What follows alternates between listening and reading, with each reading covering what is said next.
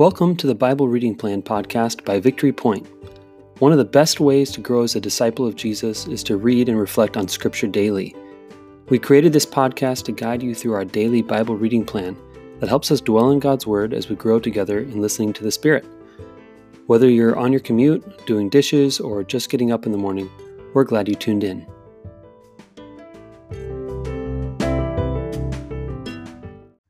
Good morning and welcome to the Bible Reading Plan podcast. My name is Brendan McClenahan and I am your host. And this week I am joined by a couple of guests, very special guests, all the way from the Philippines, Tom and Kristen Bursma. Hey guys. Hey. Hey.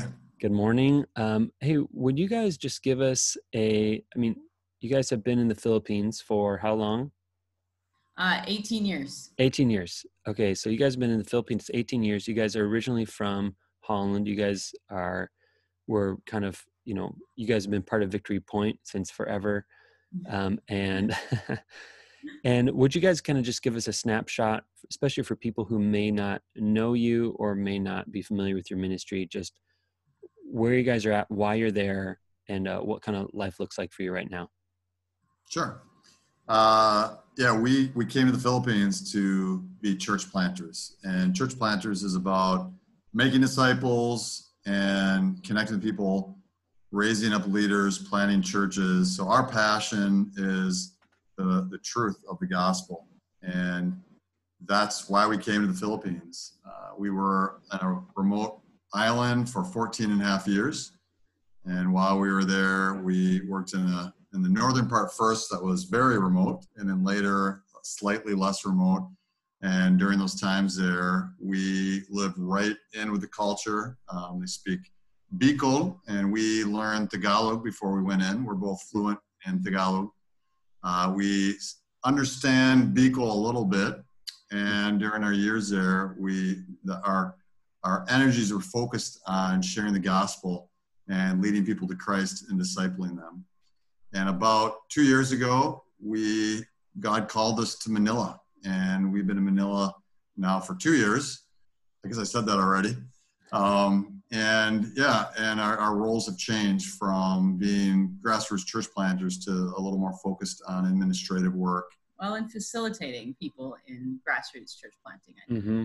Yeah, that's a good way to look at it. So we work a lot with our missionaries to equip them, to help them, pastoral care, uh, so that they can go out and plant churches, lead people to Christ. Hmm. Yeah. So, what do those church planters or what do those networks need from you guys the most? Probably, really, uh, I would say more than anything else is pastoral care. Yeah, yeah. Um, Yeah. Uh, like I think sometimes we elevate missionaries as amazingly godly, incredible people, but we have all the brokenness, pain, and struggles that everybody else has. And the mission field can be really hard. It's a, it's a very hard job. And um, that leads to people with a lot of struggles and hardships. And so we're there sometimes just to listen, sometimes to help. Um, uh, and we do all that we can to invest so that the missionaries thrive and they can continue with the work. Wow. That's really sweet. I would love to talk to you a, a lot longer about how you guys equip people and why pastoral care is such a key uh, skill and ministry for church planters who usually think of as like these pioneers and people who are just going to charge forward and maybe have left emotions behind them. But we have real spiritual emotional needs that need to be met in order to be able to you know stretch out and mission confidently. So thanks for the work you guys are doing there and i know it's a, a shift for you guys from what you're doing before and sometimes that's what god throws our way right and um, Yeah. just that flexibility um, which i'm sure we'll get to talk a lot more about but hey um, so for the bible reading plan uh, podcast what we normally do uh, for those of us who are new to this and you guys are new to this too um, Yeah. is uh, we we have a, a list of scriptures that kind of that we are following throughout the week. Uh, usually, it's an Old Testament, a Psalm, another Old Testament or prophet, and then it's a New Testament and a Gospel, and um, and that kind of gives us a really steady diet of Scripture uh, regularly that we attach ourselves to, anchor ourselves on. And so, what we're doing in this podcast is reading those scriptures out loud. Um, it's just a different way to engage the scriptures together when you hear someone else read it to you. And then we're engaging in some conversation. And I've found that the, the best way that people have been engaging with the podcast is to pause it, not listen to it until they've read the passage first, and then they come back to it. They get a lot more out of it. Not saying that's how you have to engage it, but um, I hear from a lot of people that's uh, how they get the most out of it. So um, if that helps you, great. Um, so what we'll do is um, either Tom or Kristen, um, one of you guys could read uh, our first passage for today, um, which is Exodus 12, verses 1 through 14. And then we'll talk about what God seems to be saying to us out of the scriptures. Would one of you mind reading that for us? Sure. The Lord said to Moses and Aaron in Egypt, This month is to be for you the first month, the first month of your year.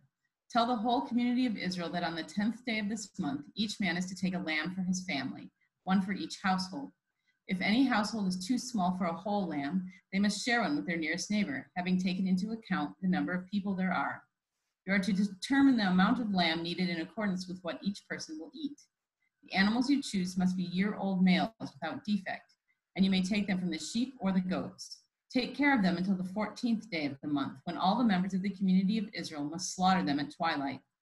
Then they are to take some of the blood and put it on the sides and the tops of the door frames of the houses where they eat the lambs. That same night, they are to eat the meat roasted over the fire, along with bitter herbs and bread made without yeast. Do not eat the meat raw or boiled in water, but roasted over a fire, with the head, legs, and internal organs. Do not leave any of it till morning. If some is left till morning, you must burn it. This is how you are to eat it, with your cloak tucked into your belt, your sandals on your feet, and your staff in your hand. Eat it in haste. It is the Lord's Passover. On that same night, I will pass through Egypt and strike down every firstborn of both people and animals, and I will bring judgment on all the gods of Egypt. I am the Lord. The blood will be a sign for you on the houses where you are, and when I see the blood, I will pass over you. No destructive plague will touch you when I strike Egypt. This is a day you are to commemorate. For the generations to come, you, sh- you shall celebrate it as a festival to the Lord, a lasting ordinance. Thanks, Kristen. So, as you read this passage, um, what seems to be standing out to you both about about this? Maybe uh, what's one thing? Uh, and we we mentioned this before before we hit record, but um, we're really interested in in uh, you know there's a thousand things we could say about any given passage. We're really interested in maybe what's the one thing that's grabbing you today. Um, so what what seems to be grabbing you guys out of this passage? Okay, for for me, it's it's God sending them on a journey, and mm-hmm. they don't know where they're going, and it's kind of stressful. He's got all these things he wants them to do, and and they don't know why. Um, and yet he's trustworthy in the journey and he's got a whole huge plan that we're going to see in succeeding books that's coming this is just that little start of that whole huge journey and that you can see when you look at the rest of the bible just how trustworthy he is even though they have no idea what's going on here mm-hmm. and i feel like these days we often just are like god what are you doing I have yeah. no idea what is going on um, but you can see that other people have walked through that with the lord and that he's been faithful hmm. so basically they're they're about to embark on a journey they don't even know what it's going to involve and no. they're being asked to do strange things like yeah. wipe a lamb's blood over their doorpost and they're like okay um, in retrospect it makes sense you know maybe um, but but in the moment it was probably really, really puzzling what they were being asked to do um, mm-hmm. so yeah that's that's yeah thanks for drawing that out and like we experience that too right? Like there's there's a certain mystery or confusion about the journey you're on what is god actually up to? In retrospect maybe it'll make sense but in the moment it's like what's going on here? Yeah. Yeah thanks for that kristen. How about you tom yeah so my family we read the bible almost every day and something that my oldest daughter said for years she's like dad is there a story we haven't read yet because uh, hmm. we've read a lot of the narratives most of the narratives and so I'm always looking for those narratives that we haven't read yet. And they're kind of hard to find. But uh, we've started just recently as a family to read through the book of Leviticus. Um, and Leviticus is, of course, a, a great picture of Christ as we learn about the sacrifices, the Day of Atonement, and forgiveness of sins. And there's so many passages in there that are pointing to Christ. And of course, this passage is pointing to Christ. And there's a picture of the gospel that we have right here uh, mm-hmm. in the Old Testament. And you can see it in a couple places. I think one where it really stands out is verse 5. It talks about a lamb that is without defect. And as we know, that's pointing to Christ. That's a, that's a type, uh, it's a symbol of Christ who was the perfect sacrificial lamb. Um, and as we scroll down, how how is how are how is Israel saved? That's the question. Israel is saved. All those that put the blood on the doorpost. And so we again see the picture of Christ that it is through blood that the angel passes over. All those that don't have the blood, there is destruction, loss of the firstborn and all those, uh, yeah, those who don't have it, those who have the blood on the doorpost, is salvation, and God passes over them. Um, my wife and I in 2006 had a very powerful encounter with the gospel, um, and it, it, Kristen and I, we both say it changed everything for us. It changed our whole lives. It, it changed. We were missionaries then. like we went out to the mission field and we had a grasp of the gospel. We knew it. We were saved, and yet there was something lacking in both of us through a teaching that was put on with World Team, our organization. Uh, we listened to this, and it just changed us. For the first time, we felt the love of God in new and powerful ways. And so, when I see in here a picture of the gospel um, uh, here in the Old Testament, I think to me it's just very exciting to see to see Christ here. Hmm.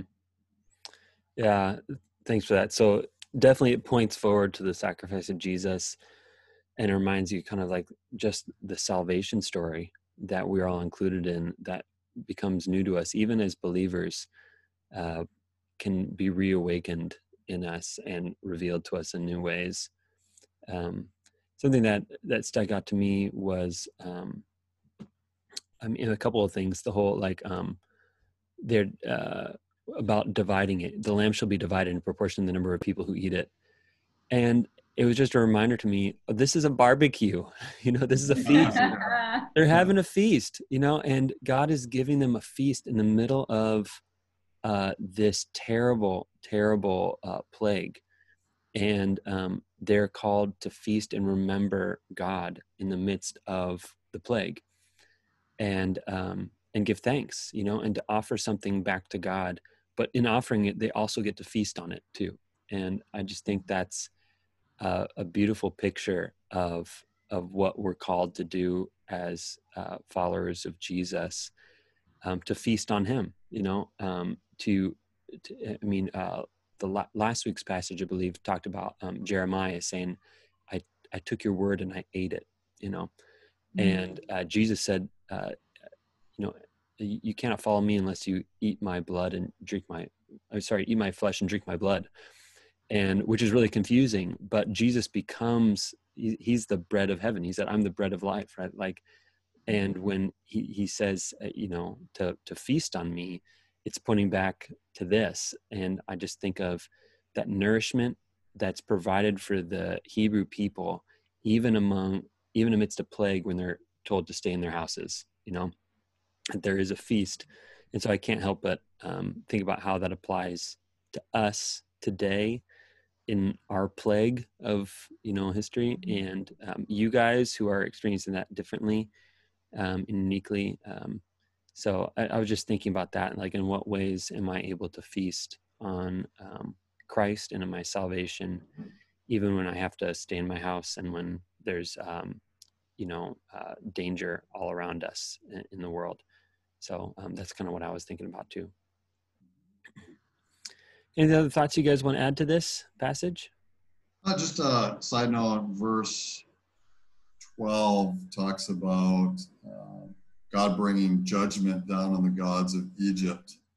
You know, when we think of the plague, sometimes we think of it kind of God against Pharaoh, but really it was God against bringing judgment, showing that, showing himself strong. Like, mm. who, you know, Moses says, "This is God, I am," and Pharaoh's like, "I don't know who that is. I'm not. I'm not going to trust in that name." Mm-hmm. And each, if you study that, each um, plague, all I could think was a the Tagalog word salo there. Each plague is uh, judgment on those specific gods, the god of the Nile, the frogs, the, the light, the, the cattle, and you can go down and see just how God showing that he is the one true God Right. and the gods are false. Yeah, that's cool. So the way that God shows up, not just executing judgment against like evil people, but executing judgment against the gods of Egypt to show himself to be the one true God um, that that Pharaoh can ought to be worshiping. That's cool. Well, thanks, guys. Um, I'm looking forward to the rest of this week's podcasts.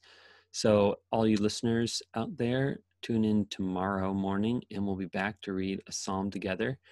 And for today, go in peace, and may you uh, feast on Jesus today.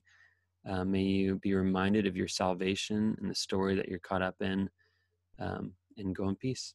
All right, bye, everybody.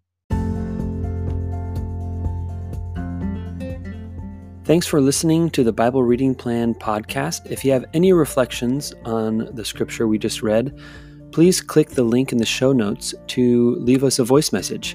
We'd love to hear from you. Let me send you on your way with a blessing. The Lord bless you and keep you. The Lord make his face to shine upon you and be gracious to you. The Lord lift up the light of his countenance upon you and give you his peace.